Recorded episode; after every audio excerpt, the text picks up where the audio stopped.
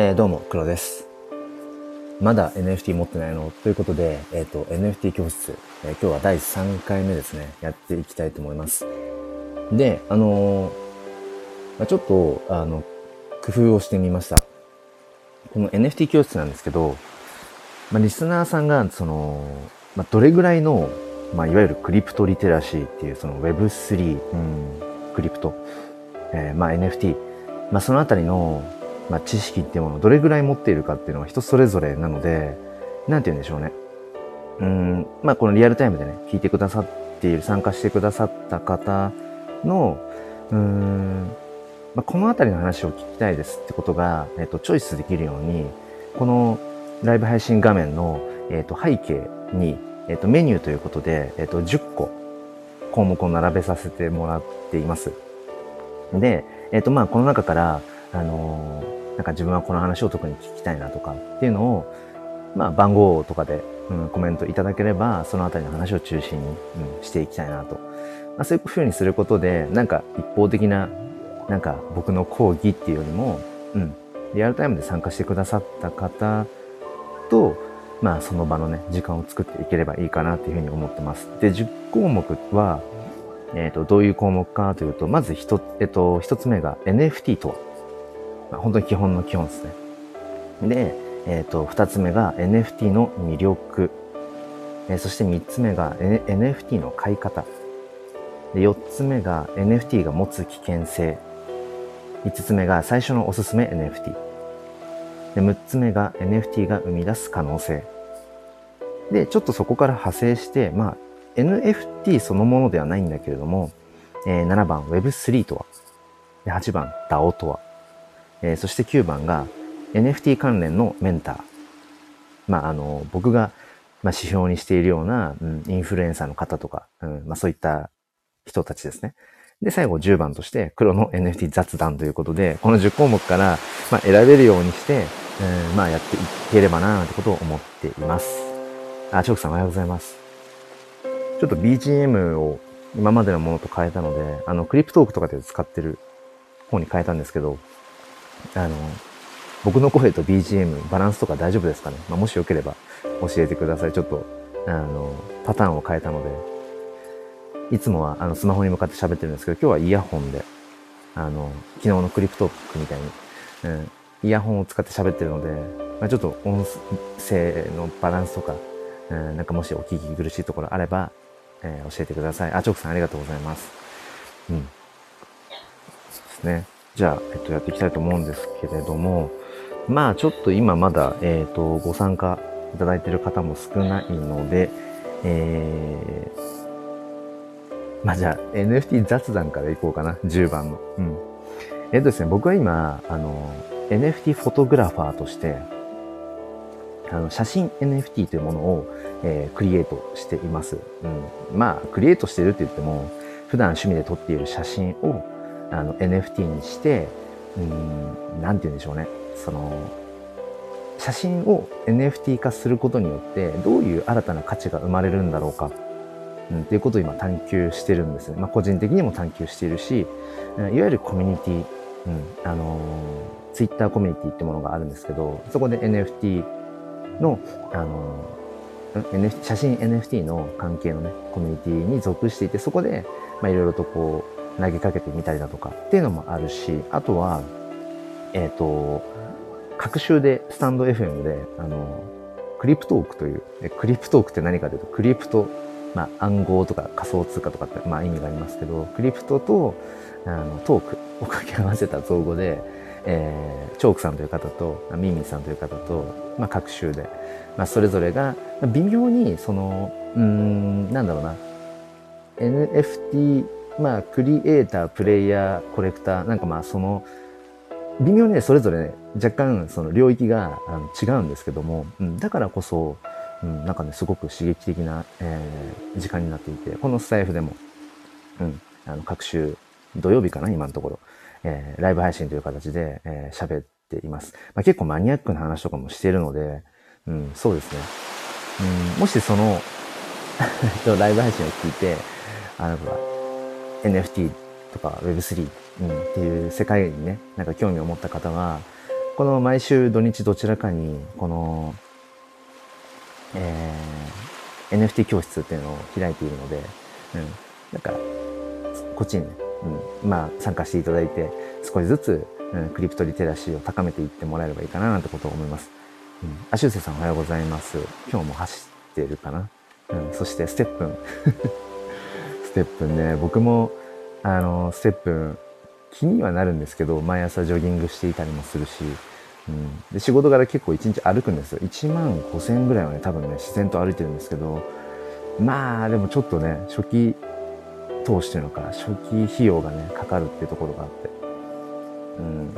ん、まあ、自分がコミットするのはそこではないかな、みたいなふうに思ってます。そうそう。で、今ね、僕が挑戦中の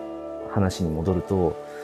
と自分のその写真 NFT、うん、っていうものを昨日ね、初めて、えー、まあ、販売し始めてみました。うん。で、まあ、リストといって、あの、そのいわゆる自分の NFT の作品をマーケットプレイスにこう並べることをミントっていうんですね。うん。まあなんか、バーチャルじゃなくてリアルな世界で言うんだったら、なんか日曜の、うん、日曜日とかになんだあの、フリーマーケットみたいなのあるじゃないですか。うん。僕も昔、うん、なんか、親とやったりとかして楽しかったんですけど、うん、自分でなんかね、あの、もういらなくなったものとか、中古のものとか、まあ、もしくは未開封のものとかに値をつけて、あの、その広場かなんかにね、うん、自分のこう一角、こうシートかなんか広げて、で、物並べて、うん、いくらいくらですとかって言って、うん、ああいうような、うん、そうですね。まず物を並べてる状態、準備段階っていうのかな。もう閲覧ができる状態。うんそれがまあミントっていうんですけど、うん、昨日ね、初めてそこから一歩先の、えー、リストって言って実際にじゃあ値段をこれはいくらですって値段をつけて、はい、じゃあ、あの、売り始めますっていうふうなことを、えっ、と、スタート、うん、しました。ただね、えっ、ー、と、現状を言うと、うんと、昨日の、だから土曜日の、土曜日の朝からかな？えっ、ー、と、それを告知し始めて、今現在ね、えー、と、まだ特にお声はかかっていない状態ですね。で、今回どういう販売形式にしたかっていうと、あの、NFT っていうのは、えっ、ー、と、販売形式が、まあ、大きく分けると、うん、大きく分けるとそうですね。販売っていう意味で言うんだったら、大きく分けると2つですね。えっ、ー、と、固定価格。固定価格で、うん、いくらですっていうふうに、え売る方法と、もう一つが、えっ、と、オファー制といって、うん、おはせ、だから値段を、えっ、と、その購入者から、うん、オファー、うん、いくらいくらっていう希望価格を、まあ、も、もらって、うん、で、その上で、え、この値段だったらいいですっていうふうに、えー、まあ、承認をして売っていくっていう、まあ、オークション形式みたいな感じですかね。で、このオファー制は、うん、低い価格から、えっと、どんどん上がっていく方式と、うん、高い値段を設定しておいて、まあ、下がっていく方式っていうふうにあるんですけど、今回僕は、うん、まあ、簡易的な方法として、そのオファー制にしました。うん。まあ、いくらいくらからスタートですっていうような感じで、で、その、希望価格をご連絡くださいみたいな風にしたんですけれども、まあ今現在、今何時間 ?23 時間ぐらい経ちますけど、今んとこね、オファーはないですね。うん。まあ、ここはね、もうね、正直分かんなかったです。やってみないと。うん。もう0100で、もしかしたら、あの、これまでずっとその NFT、自分の写真 NFT コレクションの、えっ、ー、と、なんかムービーとかを作って、えー、ツイッターの固定ツイートにね、ずっと貼り付けていたりとかして、で、先日、1000回ぐらい再生されたのかな。だから、まあまあ見てもらってるなと思って、うん、まあ、ある種、その、僕がツイッターで写真アカウントとしてもね、ずっと1年以上もともとやっていたから、まあ、ここ最近になって、あの、NFT、ん写真 NFT みたいな、うん、ふうに少しこう、フェーズを進んだ、うん、そういう感じなんですけど、まあ、とはいえ、その、僕が撮っている写真っていうのは、まあまあそういう意味では、多少認知はされているかなと思っていたんですよね。だから、実際に、えー、NFT として、えー、販売を始めますって言った時に、もしかしたら、秒で売れるかもしれないし、いや、全く売れないかもしれないっていう、これはね、本当にわからないところで、うん、いつ、いつも僕は、うん、まあ、これはね、まさにその言葉にしてるんですけど、なんだろうな、やっぱり、評論家ではなくて実践家でありたいなってことをいつも思っていて、要は評論家っていうのは実際にそれを自分自身が経験して体験して、うん、血肉にして自分の言葉で、うん、語っていないっていうそういう僕はイメージがあって、うん、これってああでしょこうでしょうっていういわゆるなんか机上の空論的な、うん、理屈で、そしてこれまでの固定観念うん、にとらわれて、なんかこう、うん、良し悪しを判断してるようなのが評論家の僕はイメージなんですけど、まあ一方で実践家って、やっぱり実際に自分が手を動かして、足を動かして、うん、その景色を実際に見て、うん、音を聞いてっていう、うん、で、自分の体験として、自分の言葉として、うん、こうだ、ああだっていうふうに、まあ、議論していくこと、うん、実際に行動してトライアンドエラーを繰り返していくっていう、それがまあ実践家だなと思っていて、僕は常にどんな分野においても、まあ、後者でありたいなって。うん、だから、実践家で、うん、あることが難しいのであれば、うん、下手に批評するっていうことはやっぱり避けたいなって思うくらいですね。うん。まあ、誰でも、うん、そういう意味では批評ってできるから、うん。まあ、もちろんね、その、うん、クリティカルシンキングっていう、うん、なんかこう、人とのコミュニケーション、対話をしていく上で、その批判的批判的っていうのはその否定的とは違って、うん、いや、ちょっと待って、それ本当に、うん、それって、その方向性合ってるとか、いや、待って、それ、良しとされてるけど、本当にそれっていいものなのかな、うん、価値があるのかなっていう、その、常に問いを持っておく、疑問を抱ける体にしておくっていうのかな。だからそういう意味では、まあ、批判的な思考、うん、物事に対して批判的な視点を持っておくことっていうのはすごくやっぱ、うん、大事だと思うんですけど、えっ、ー、と、何の話だったか えー、戻ると、そう。だから実践家でありたいなと思うので、今回やっぱり、その NFT フォトグラファーとして、うん、自分の作品に値をつけてみて、実際に販売をしてみるってことを、うん、まあ、今、し始めたばっかりですね。うん、だから、まあちょっと結果としてはね、今の時点では、うん、まあまだ売れてはいない状態。まあただ、これは、始まったばっかりなので、うん、これからね、うん、まあじゃあどういうふうにしていったらいいのかっていうところですね。ただ、何を目的とするかなんですよね。その結局、自分のその写真、写真は写真なので、元のデータとしては。それが NFT というものになっているだけなので、なんだろうな。結局、何をしたいかなんですよ。今ちょっと自分で自分に問いかけながら喋ってるんですけど、普段撮ってる写真があります。いい写真が撮れたぞとか。でそれを例えば家族とかね、友人とかに、えシェアしたりだとか、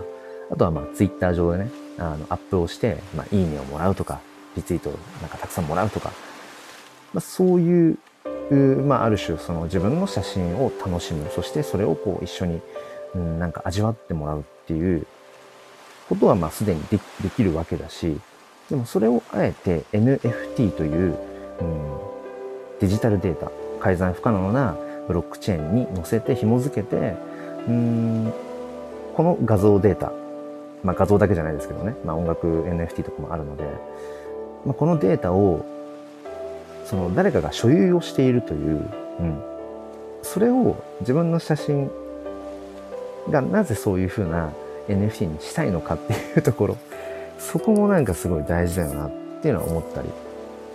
するんですよね。だから本質的な目的っていうのかな。うん、ただね、今正直僕の中で、このゴールっていうのはまだ見えてないですね。うん。なんかとりあえずこっちの方向かなと思って、とりあえず走り出して、走りながら、微調整して、なんか方向を考えているところですね。うん。なんか前もね、あのー、どっかで喋ったんですけど、そもそも今僕が言ってるその写真 NFT、うん。まあ、イラスト NFT とかっていうのもあって、まあ今、国内の市場で言うと、まあイラスト NFT 一強っていうとこなんですけど、あの、まあその写真 NFT に話を戻すと、その写真っていうもの自体がそもそも NFT 的だよねっていう話をずっと僕は思っていて、NFT 的ってどういうことかっていうと、NFT ってものがそもそもどういう意味かっていうと、あの、ノンファンジブルトークンという非代替性の価値うん、交換のできない価値っていう、まあそういう意味があって、まあ意味的には、言葉の意味的には。うん。これまで、デジタルデータってものはいくらでもコピーできるし、うんその所有者っていうものが証明ができなかったんだけれども、そのさっき言ったブロックチェーンっていう改ざん不可能な技術を紐付けることによって、えー、このデジタルデータの所有者はこの人ですよっていう、うん、まあ、ある種、その証明書みたいなものが、まあ、持てるっていうとこなんですよね。うん。ただ、この本質的な意味として、その替えの利かない価値、うん、他の何かと交換することができないよねっていうものって、なんだろうな。まあ、すでに、うん、多分身の回りにあるんですよ。うん。そうだな。例えば、例え話で言うんだったら、うん、今僕の目の前に、あの、まあ、ペットボトルのコーヒーがあるんですね。ブラックコーヒーが。うん。で、これっていうのはいくらでも交換可能ですよね。交換可能なんだろうな。別に、他の、もう一個冷蔵庫に、あの、ブラックのコーヒーのペットボトルが入ってるんですけど、これ別にどっちでもいいわけですよ。ブラックコーヒーだし。うん。まあ値段の差異は多少あるかもしれないけど。でも、例えば、うん、そうだな。僕は5歳の娘がいて、その、5歳の娘が、じゃあ描いた絵があるとして、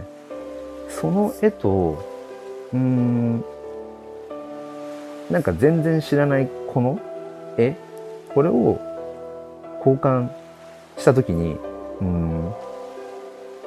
価値が同じかっていうと、まあ、違いますよね。どこぞの知らないこの絵ももしかしたらね、尊いかもしれないけど、同じ子供っていう、これからの、えー、時代のね、未来を担う子供の絵っていう意味では価値あるかもしれないけど、でも僕にとってやっぱり自分の5歳の娘の、っぱり描いた絵っていうのは唯一無二の価値を持ってますよね。うん。唯一無二の価値を持っている。だから、他の何かと交換することはできないわけですよ。下手をすると、その娘が描いた絵に値をつけることっていうのもできないかもしれない。うん、そもそも値段をつけるどうこうって話じゃないからっていう。あ、そうさんおはようございます。淡々と今日も NFT 教室をやっております。えー、ちょっと被っちゃうかな、あのフォーザベターとすみません。うん。そうそう。でね、えっ、ー、と、今その写真 NFT の話をしていて、そもそも写真ってものがその NFT 的だよねって今話にちょっと戻すと、えっとね、この写真っていうのも結局、普段のこう、まあ、日々の生活の中の一瞬一瞬を切り取っていて、で、そのいわゆるネット上にあるようなあのフリー素材の写真ってありますよね。僕も一時すごくよく使ってたんですけど、えっ、と、今名前が出てこないな。うーん。名前出てこない。ちょっと早朝で。あの、要はフリーで無料で使っていいですよっていう写真が、えー、結構ネット上にはあって、まあ、逆に言うと、そのフリー素材として使っていいですよっていうふうに言われていない写真を勝手に、えっ、と、なんだ、うん、自分のスマホの背景にしたりだとか、アイコンにしたりだとか、何か自分の発信するツイートでも、ブログでも何でもいいけど、そこの、えっ、と、添付画像とかに勝手に使っちゃうと、本当はこれ著作権違法になるんですよね。結構、あのね、それね、知らずか、知らずしてなのか、やっぱやっちゃってる人いますよね。だから、なんか SNS 上で、なんか綺麗な写真とかを使いたいとか、アイコンにしたいっていう場合は、ちゃんとフリー素材を、フリー素材として使っていいですよっていう、うん、サイトをね、訪れないとダメなんですね。うん。で例えばそこに、うん、フリー素材としてある桜の写真とかっていうのも検索して、桜の写真がいっぱいあるとしましょう。すごい綺麗なね、桜の写真でも、例えばね、この前、うんと、車を運転してたら、桜並木をおばあちゃんが歩いてて、あ、知らないおばあちゃんがね。で、そのおばあちゃんが、あの、スマホでその桜の写真を撮ってたんですよ。で、うん、ふとね、その瞬間に、あのおばあちゃんは、あの、撮った桜の写真、どうするんだろうってふと思ったんですよね。まあ、結構、まあ、高齢、ご高齢の方かなっていう感じがしたんですが、あまあ、スマホを使いこなしてるっていう、まあ、今の時代っぽいなとも思ったんですけど、例えばじゃあその撮った桜の写真、うん、家に帰って、あの、旦那さん、おじいちゃんにね、うん、今日桜が咲いてたんだよって見せるのかもしれないし、うん、今度家に遊びに来たお孫さんに、ほら見ておばあちゃんが撮った桜の写真だよっていう風に見せるのかもしれない。わかんないけど。で、その時、そのおばあちゃんが撮ったスマホで撮っていた桜の写真っていうものが、うん、上手か下手かっていうことは問題じゃなくて、そのおばあちゃんにとっては、そのスマホで撮った桜の写真が、唯一無二の価値を持ってるわけですよね。うん。だからそこで例えば、そのおばあちゃんが、あの、ネット上でね、フリー素材として並んでいる、すんごいもう綺麗なね、プロが撮ったような超綺麗な、あの、もう背景とかぼけぼかしてあるような、素敵な桜の写真の画像を、うーん、なんだろう、なんていうのかな。うん、おじいちゃんに見せても全く意味がないわけですよね。おばあちゃんがその桜並木を散歩しましたして、していたよっていうその物語性、ストーリー性がそのおばあちゃんの自身で撮った桜の写真にはその物語とかストーリーがあるわけで、で、それをまた自分の近しい人にその時の感動とか気持ち、うん、それをシェアするっていう、そういう価値も含めて、やっぱりそのおばあちゃんがスマホで撮った桜の写真なんですよね。そう。そう思うと、それって交換のできない写真なんですよね。って考えると、そもそも写真って NFT 的価値を交換することができないっていう性質をもともと持ってるんだよねっていう。うん。だからそういう存在である写真を、だから要要は、だからストーリー性がものすごく写真にはあるわけですよね。思い出が。うん。まあ思い出のアルバムっていうぐらいだから。うん。だから僕らは NFT というものが今、誕生する前から、そもそも写真っていうものに NFT 的な、うーん、なんだろうな。感情、感情、価値、えー、みたいなものを見出していたっていうふうにも考えられる。うん、そういう意味で、うん、意味が被ってるんですよね。うん、そもそもこう価値の交換ができない、うん、かけがえのないものである写真。それを、うん、要は技術的に、うん、改ざんが不可能である、うん、デジタルデータにその落とし込む、NFT に落とし込むっていうことが、ちょっとこう意味合いが被っている部分があるなって僕は正直思っていて、うん。ただ、まああまりにもこう、まだまだその新しすぎるので NFT っていうもの、そしてその可能性っていうものが。うん。だからね、うん、そこがすごく、うん、難しいななんてこと思うんですけど。あ、ミンミンさんごめんなさい。あの、挨拶が遅れました。いや、今これね、あの、聞いてくださっている中に、あの、チョークさんとミンミンさんいらっしゃるんですけど、昨日のね、クリプトークで喋っていた3人。これ全然あの、NFT 教室どころか、なんか全然普通にもう、なんて言うんでしょう。中級者以上っていうのかな。なんかそういう感じの空間になっていて。そうですね。あの、ターゲットにしているであろう、まあ、いわゆるその NFT ってそもそも何ですかっていううん、人がね、今日はね、ちょっと少ないところが今あって、そうそうそうそう。なんかね、まあまあ、でもこれもほんとね、淡々とやっていくっていう感じかな。昨日ね、ちょっと今そのミンミンさんから話派生して、またちょっと雑談ですけど、NFT 雑談ですけど、あのシルさんでしたっけ？名前合ってるかな？間違えてなければいいんだけど。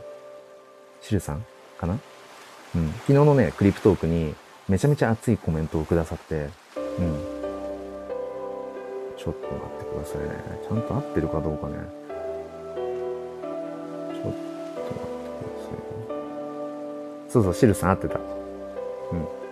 そうそう。あの、昨日のクリプトーク、めちゃめちゃマニアックな話をミンミンさんとチョークさんとしてたんですけど、あの、黒さんの体験談とても勉強になりました。いまいちつかめていなかったホワイトリストやミントサイトで連打の雰囲気がすごい伝わりました。そこを知りたかったということをお話しされて、で、すごい収穫でした。チョークさんの虚無る感覚分かりすぎますし、ハジさんのクリプトークンをめっちゃつぼりましたっていうことで、なんかね、その後も、うーん、このスタンド FM で、えっ、ー、と、NFT 関係の話をしていくことっていうのは、需要が、あの、めちゃくちゃあると思いますっていうことをおっしゃってくださっていて、でその、シルさん自身も、えっ、ー、と、NFT のクリエイターさんなんですよ。で、昨日僕もそのツイッターの方でも繋がらせてもらって、あの、イラストかな？イラストの NFT を、まあ、コレクションを運営されていて、でそんなシルさんでも、やっぱり NFT の、この、なんていうのかな、世界、えー、界隈のやっぱ分からないことがやっぱいっぱいあるみたいで、で、なかなかその質問しづらい、なんか聞きづらい、うん、っていうところがなんかね、あるみたいで、で、いわゆるその NFT 関係、Web3 関係のインフルエンサーの方の、うーん、話、ちょっと難しすぎて、なんていうのかな、なんか分かった気でいる自分が。でも、分かってないところもあって、すごくね、孤独感を感じてたらしいんですよ、シルさんが。全然そんな感じはね、しないぐらい、まあ、あの、クリエイターさんとして、うん、もうコレクションもなんかね、うん、完売していたりとかするのかな。うん。だから、そんな方でさえも、やっぱり、なんていうのかな。なかなかその、ふとし、ちょっとしたことを聞いたりする、うん、ことが難しかったりだとか、まだまだ全然わからないっていう、うん、孤独感みたいなことを表現されたりするんだなってことをね、ある意味、うん、目からう鱗だったんですね。で、そう、だから、その、要はインフルエンサーの方々しゃ喋ってるような、うん、そして、それっていうのは、その、ギークですよね。いわゆる本当にオタクの方々が、もうゴリゴリの専門用語だけで会話をしている、うん、なんか宇宙語みたいな感覚だと、やっぱりなかなか、その、染み込んでこない部分があるみたいで、うん、だからそれを、なんだろうな、今まさに、うん、例えば僕みたいにね、昨日初めて自分の NFT コレクションをリストしました。販売を始めたよとか、あとは先日初めて、えっ、ー、と、ミントというね、うん、その NFT を、うん、まあ、要は、その売り場に並べる作業みたいなことを、うん、自分の作品じゃなくてね、えっ、ー、と、初めてそういうミント合戦みたいな 本当に秒で5555体、3分間か。秒じゃないね。3分間で売れちゃった、あの、PCNH っていうそういう、あの、国内のね、うん、NFT コレクションがあったりとかして、そこに実際に自分が参加してみて、そこで、うん、味わったこの、なんか、ドキドキ感とか、あ、わ、自分で実際にやってみて分かったとか、うん、なんかそういう、今まさに字でやっている、うん、ここがわかんないんだよねとか、ここってどうなんだろうっていう、そういうことを、うん、なんか、聞けるっていうものにすごくね、シルさんは、うん、こう価値を感じてくださったみたいで、うん、なんかね、すごくそれは、またね、背中を押してもらえた気がしますね。うん。各週土曜日、今のところ土曜日ですけど、各週土曜日同じ今この時間帯でやっている、あの、クリプトークっていう、うん、方は、まあ、もっともっとすごくこう、うん、マニアックな感じはしつつ、まあ、それと合わせて毎週ね、今やってるこの NFT 教室っていうものでは、うん、なんかこう参加してくださった方、うん、がもう本当に全然、うん、NFT って何なのってわからなければ、まあ、そこから話したりだとか、もうちょっとこう踏み込んだ話を、うん、興味がある方がもし来てくださったら、うん、そのあたりね、自分ができる範囲で、うん、やっていけたらななんてことを思ってるんですね。そう。で、3回目の今回からは、このライブ配信画面の背景にメニューっていうものを入れてみたんですけど、あの、今日はですね、あの、いつもこう、来てくださっている、あの、翼さんが そうそう、翼さんがいらっしゃらないっていうのもあり、まあまあね、今聞いてくださっている方々が、あの、そう、普通に割と NFT に関して、うん、詳しい方々なので、そうね。どう話していこうかみたいな、うん、ところがありますけど、もし、なんか、リクエストがあればみたいなところで。ちなみに、この下の固定に貼ってある NFT を買いたくなったらこちらの記事がおすすめのリンクはね、ちょっとごめんなさい、これ、リンクだけで貼らないと飛べないですね。うん。これね、カネリンさんのあのブログの記事の一覧のリンクなんですけど、うん。そうそう、まあ僕がメンターにしている方でもあるカネリンさんが、まあ NFT の買い方、うん、あとは、えっ、ー、と、ハードウェアウォレットを買いましょうっていう、そう。ハードウェアウォレットのすすめみたいな記事も書かれていて、うん、あとは、えっ、ー、とね、その実際に自分が買った NFT を Twitter のアイコンに、うん、連携する方法とか、なんかね、そういうのを記事で書かれていて、うん。そうそう。これちょっとブラッシュアップしないといけないですね。うん、固定に貼るんだったら、リンクだけにして、うん。このメニューからリクエストしてください。NFT を変えたくなったらこちらの記事がおすすめっていう文字は、もう背景画面にちょっと落とし込んじゃった方がいいですね。うん。まあ、日々ブラッシュアップでやっていきたいなと思うんですけど。うん。いやー、でもね、本当にそうですね。写真 NFT、なかなか険しいですね。いやさっきもちょっと話したんですけど、あの、ちょうどね、24時間前ぐらいに、自分の写真 NFT を初リストしますっていうふうに、まあ、告知をして、で、並行でやっていた、その、ギブアウェイ企画、あの、ビクセルクリプト忍者ヒーローズっていう、まあ、そこそこ注目されている、うん、NFT を、まあ、無料で、まあ、配布します。1名様に配布します。参加、あの、ご参加したい方は、あの、リツイートとか、うん、いいねくださいみたいな、そういうものがあって。うん、で、なんかついでに、まあ、任意で、あの、固定ツイートをリツイートしてくださいっていうふうにしてあって、で、その任意で固定ツイートっていう固定ツイートが、ちょうどまさに僕が今、うん、写真、NFT を初リストしましたっていう固定ツイートで、で、それもね、今ね、えっ、と、69リツイートされてるのか。でも69リツイートされていて、えっ、とね、インプレッションが2900。インプレッション2900に対して、えっ、と、それを意図的に見ている数が202ですね。で、そこから、うーんと、 OpenSea に実際に NFT を販売している OpenSea に飛んでくれた数が45。うん。で、実際オープンシーのその僕が今回初リストした、えっ、ー、と、作品を見た人の数、ビューですね。見た人の数が、えっ、とね、10ちょっとっていう感じかな。うん。そう。かなり今具体的な数を言ったんですけど、そうですね。だから69リツイートされていて、だからまあまあそう考えると、普段の自分のね、ツイートのインプレッションから考えると、さすがにその PCNH の、えっ、ー、と、ギブアイ企画のブースト、ブーストを使って拡散してもらってるから、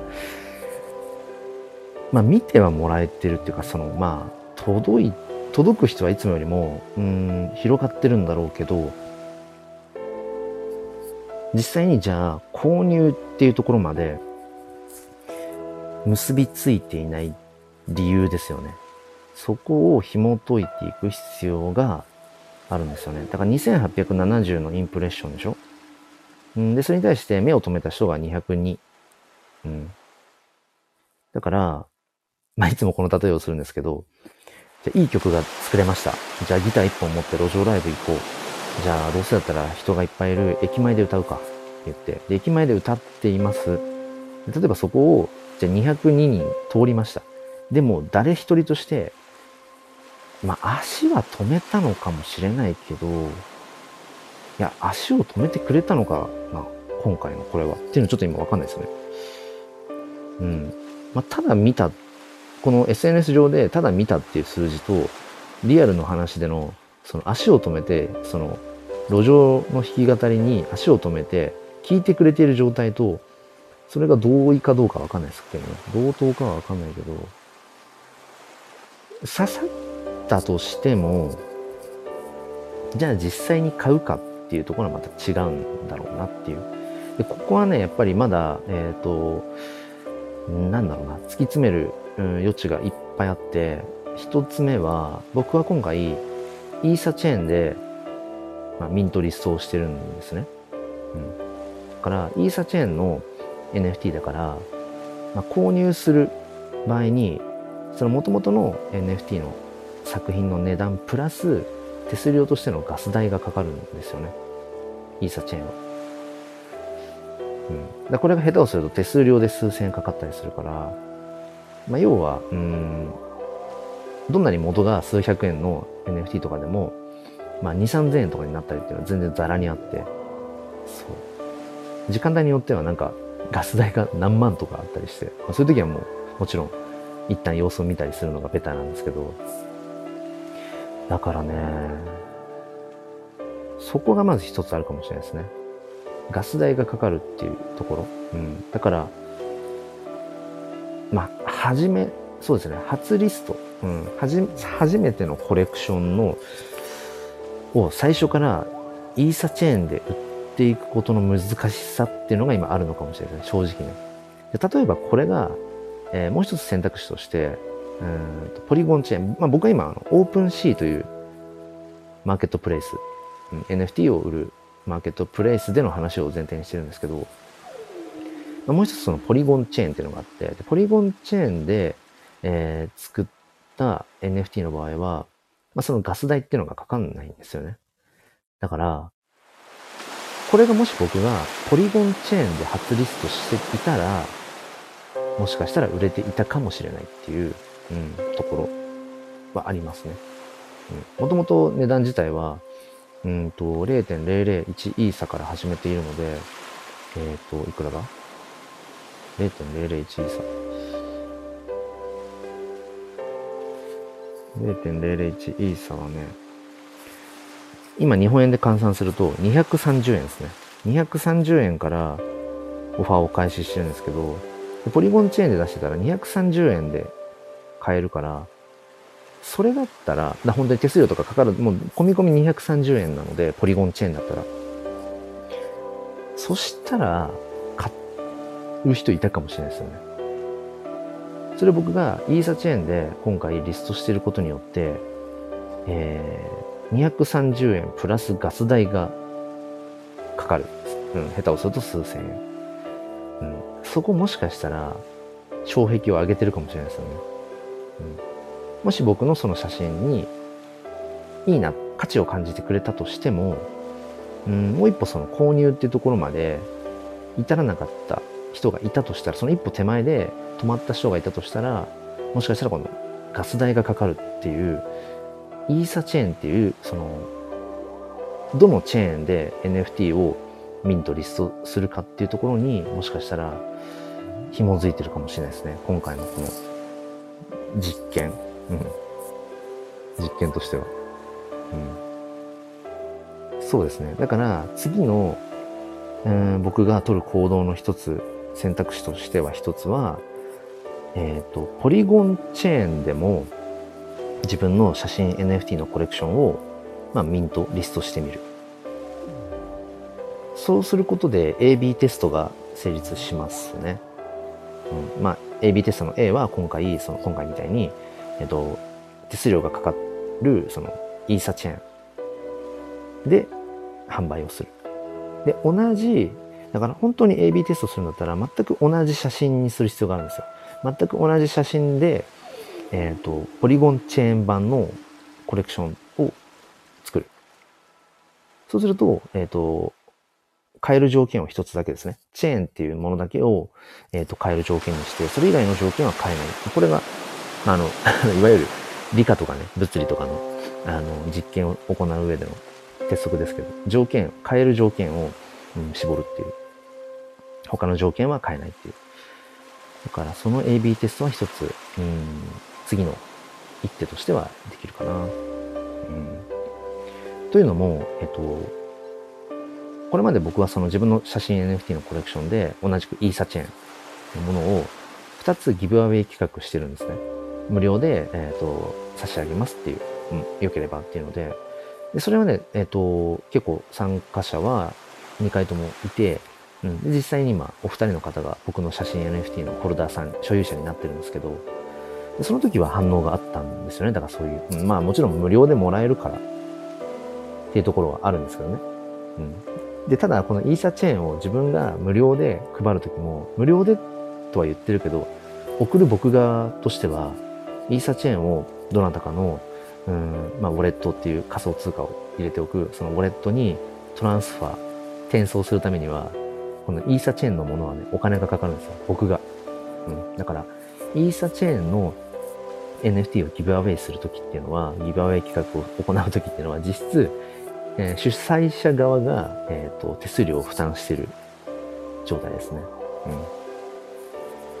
うん。それでは、うん、その、そのパターンだったら、僕の写真を求めてくれる人はいたので、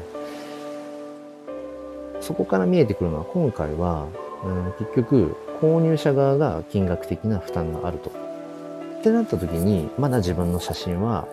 うん、イーサチェーンとして買ってもらうにまだ値する段階ではないってことが今今回わかることかな。今こう喋りながら今分析をしてるんですけど、うんまあ、完全に10番の黒の NFT 雑談になってますが、うん。わかんない。この話、ね、今リアルタイムで聞いてくださってる方、もしくはアーカイブで聞いてくださってる方に何のこれが、何の糧になるのか知ら、わかんないですけど、うん。ただまあ一個言いたいのは、なんで僕がその、じゃあそういうね、え、手数料がかかるんだったらイーサチェーンじゃなくてポリゴンチェーンでいいじゃんって。もう全部ポリゴンチェーンでクリエイターさん、あの、販売すればいいじゃんって素朴に思う方いると思うんですけど、あの、これね、昨日もなんかツイッタースペースでなんか誰かが議論してたんですけど、ポリゴンチェーンかイーサチェーンかみたいな。僕もね、このチェーンの種類って全然まだまだ理解していなかったりして、うん、するんですけど、あとは自分でその独自のチェーンみたいなのも作れるのかな。まあまあまあ、ともあれ、全部その手数料がかかんない、その NFT の、うん、作品の値段だけで買えるポリゴンチェーンでいいじゃんって思う方多いと思うんですけど、ちょこね、まあ面倒なとこあるんですよね。ポリゴンチェーンの NFT を買う側に立ってみたときも、えっ、ー、と、なんていうのかな。その、イーサという 暗号資産をポリゴンイーサにあの、まあ、ブリッジって言ってこう変換する、うん、必要があったりとか、まあ、その辺のちょっとこう手間とか、まあ、こっちがある程度こうボタン、うん、まあ流れに従ってやっていけばいいんだけど、ちょっとその購入までに時間がかかったりだとか、一手間二手間あったりするんですよね。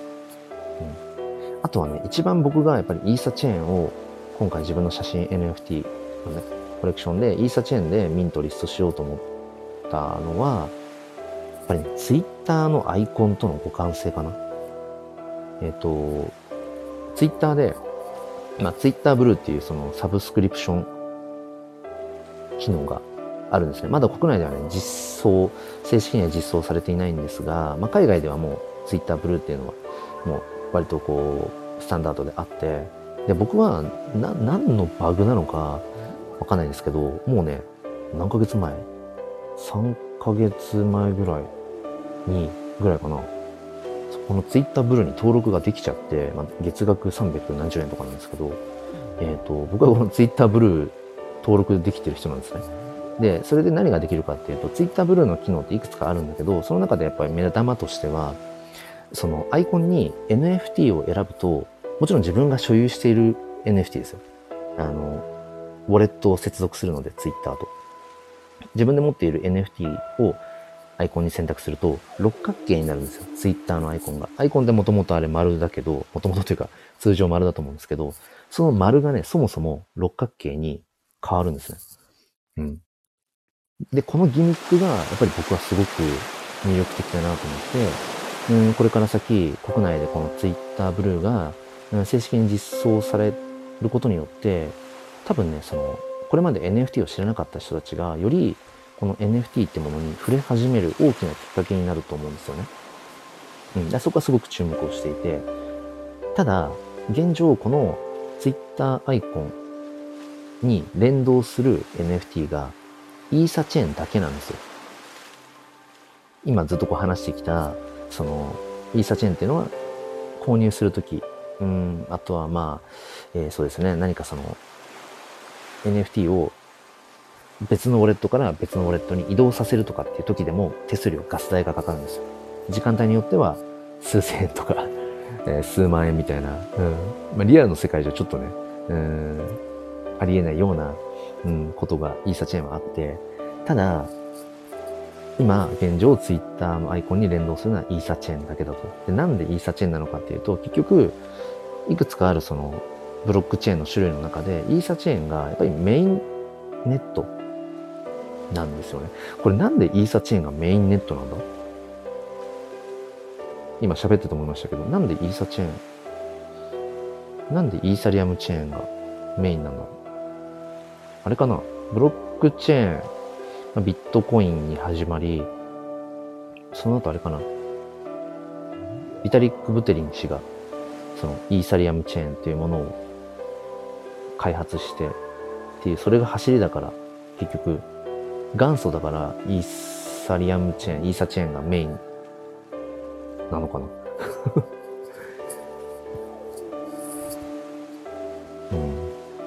これちょっとぜひリアルタイムで、うん、誰かと喋りたかったけど。なんでイーサリアムチェーン、イーサチェーンがメインなんだ？まあ、それが、うん。他にもね、ありますよね。ソラナチェーンとか、実際触れたことないけど。うん。そうそう。だから、まあ、結局、どうせやるんだったら、どうせ自分の NFT コレクションを作るんだったら、まあ、メインと言われている、そのガス代とか手数料かかっちゃうけど、まあ、イーサリアムチェーン、イーサチェーンがいいかなっていう。うん。そして、やっぱり自分自身も Twitter のアイコンに NFT を選ぶときに、結局、ポリゴンチェーンの NFT、お気に入りのポリゴンチェーンの NFT もいくつかあるんですけど、もうね、それを選べなくなっちゃったんですよね。Twitter ブルーに登録したことによって、もう六角形のアイコンを手に入れちゃったから、うん。で、まあ、ある種どっかでこう、まあ、マウントを取れるじゃないけど、うん、なんかもう自分はその NFT にコミットしてるんだよっていう。で、その、イーサーチェーンのね、NFT を持っていて、それをアイコンに僕はしてる、自分はしてるんですってことを、結局 Twitter 界でその表明することができる状態になってるから、なんかそこであえてポリゴンチェーンの方を選んで、アイコンが通常の丸に戻るのはちょっと尺じゃないですか。でそういう思いもあって、これから先のことを考えて、うん、なんだろうな。だから自分のその N、写真 NFT コレクションも、うん、なんかそのアイコンに選びたくなるような、これはね、あの、チョークさんから教えてもらった言葉で、そのアイコニック、アイコニック使うようにしてるんですけど、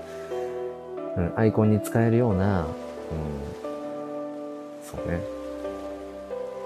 類のその写真を選んで、うん、まあ、だか正方形の写真にしていて、うん、まあなんか象徴的なものがこう真ん中のあたりにある。六角形アイコンにした時も、まあなんか入るようなものを一応こう、コレクションには並べていて、うん、そういう思いがあってイーサチェーンでやってるので、まあ、ここのこだわりはまあ貫いた方がいいのかなとは思うんですけどね。思うんだけど、まあ今回ちょっとそのですね、実際でもとはいえ、誰かの手に届かないと、まあ、まあ、意味がない、うん、結果的にはね。結果的にはやっぱりそれは結果として結果が出ていないわけだから、そこはまたちょっとね、うん、さっきも言ったけど、違ったまた AB テストをやってみたりだとか、違ったマーケティングの仕方をしていったり、うん、っていうとこですね。そうそう。だからもう本当にもう道半ばも道半ばっていう。まあまあそんなところかな。っていうふうに思います。はいじゃあもうちょいで1時間かな。うん。まあなかなかちょっとこのね、えっ、ー、と、朝のこの時間帯っていうのは、やっぱりまだまだね、その、定着していないので この NFT 教室っていうものがまだ定着していないので、まあでもこれも淡々とですね、少しずつ少しずつやっていきながら、うん、なんかね、スタイフユーザーさんが、まあ、ちょっと土曜日とか日曜日の早朝、うん、この前向きファインダーチャンネル行くと、ちょっと NFT のことが勉強できるぞ、みたいな感じに、そのなんかポジションじゃないけど、その土地をちょっと取れたらね、面白いですよね。うん。別にこれも結局、なんだろうな。誰かのためにっていうところもあるんですけど、結局突き詰めると自分のためなんですよね。この NFT 教室に。うん。そう。自分が結局その理解しているかどうか。うん、何でもそうですよね。誰かに人に教えるって、自分がちゃんと理解していて、自分が体験して経験していて、自分の血肉になっていることしか人に教えられないじゃないですか。そう。だから、あの、なんだ、誰かに伝える、誰かに教えるってすごく大事で、うん、誰かに何かをこう教えることによって、その分野を自分自身が結局また深めていけるんですよね。あ、自分はこれを今伝えたいけど、うまく言語化できていないなっていうことに気づいたりもするし、うん。それによってまた自分をブラッシュアップしていけるし、そう。だからやっぱりアウトプット大事ですよね。アウトプットすることによって、同時によりこう深いインプットが行われているっていうところがあるので、そうそう。だから、前もどっかで話したんですけど、ね、NFT 教室なんてのをやるやれるほど、まだまだ自分は、うん、クリプトリテラシーが高いわけでもないし、経験も全然ね、まだたかが知れてるから、うん、聞く人によっては、うん、なんだ、なんか随分稚拙だなとか、いや、もっとこう、わかりやすく話せるじゃんとかっていうふうに突っ込まれるかもしれないけど、まあでも、じゃあ、いつになったら、その、十分人に教えられる状態になるのって、そしてそれをいつまで待てばいいのっていうふうに考えてたら、何も始めらんないなと思ったので、そう。まだまだ自分の中でもちゃんと質問に答えるかわかんないな、みたいなのもありつつ、でもやっぱり同時にやっていくことによって、うん。うん、より自分のその、うん、クリプトリテラシーっていうものを高めていけたらいいなっていう。そう。結局はまあ自分のため。でもそれが回り回って、まあどこかの誰かのため、うん、になったらいいよなっていう。まあそんな感じで、えー、引き続きやっていきたいと思います。ちょっと今回はこの、えっ、ー、と、メニューという、ちょっとね、あの、試みがうまく活用できませんでしたが、うんうんうん。まあまあまあ、また淡々とやっていきたいと思います。ということで、えー、7時になるかな。まあ、結構キーもいいので、うん。今日の NFT 教室、この辺りで、えー、終わりにしたいと思うんですが、えー、NFT、まあ、持ってる人が多いな、今。リスナーさん見た感じ。うん。ね、ということで、まだ NFT を持っていない方は、はい、あのぜひぜひ、うん、ちょっとね、まあ最初ちょっと難しい部分あると思うんですけど、うん、まあこの土日、うん、うまく利用して、えー、NFT を買ってください。はい。ということで、えー、今日はこの辺りで終わりにしたいと思います。えー、チョークさん、シュウセイさん、ミミンさん、ずっと聞いてくださっていてありがとうございました。あと、ちょこちょこ、あの、出入りしてくださった方も、えー、そして、アーカイブでいつも聞いてるよって方もありがとうございます。えー、一緒にね、ちょっとこれからのこの時代の本当に変わり目だと思うので、うんまあ、アーリーで一緒に楽しんでいければと思います。えー、ということで今日も良い一日を。ではではまた。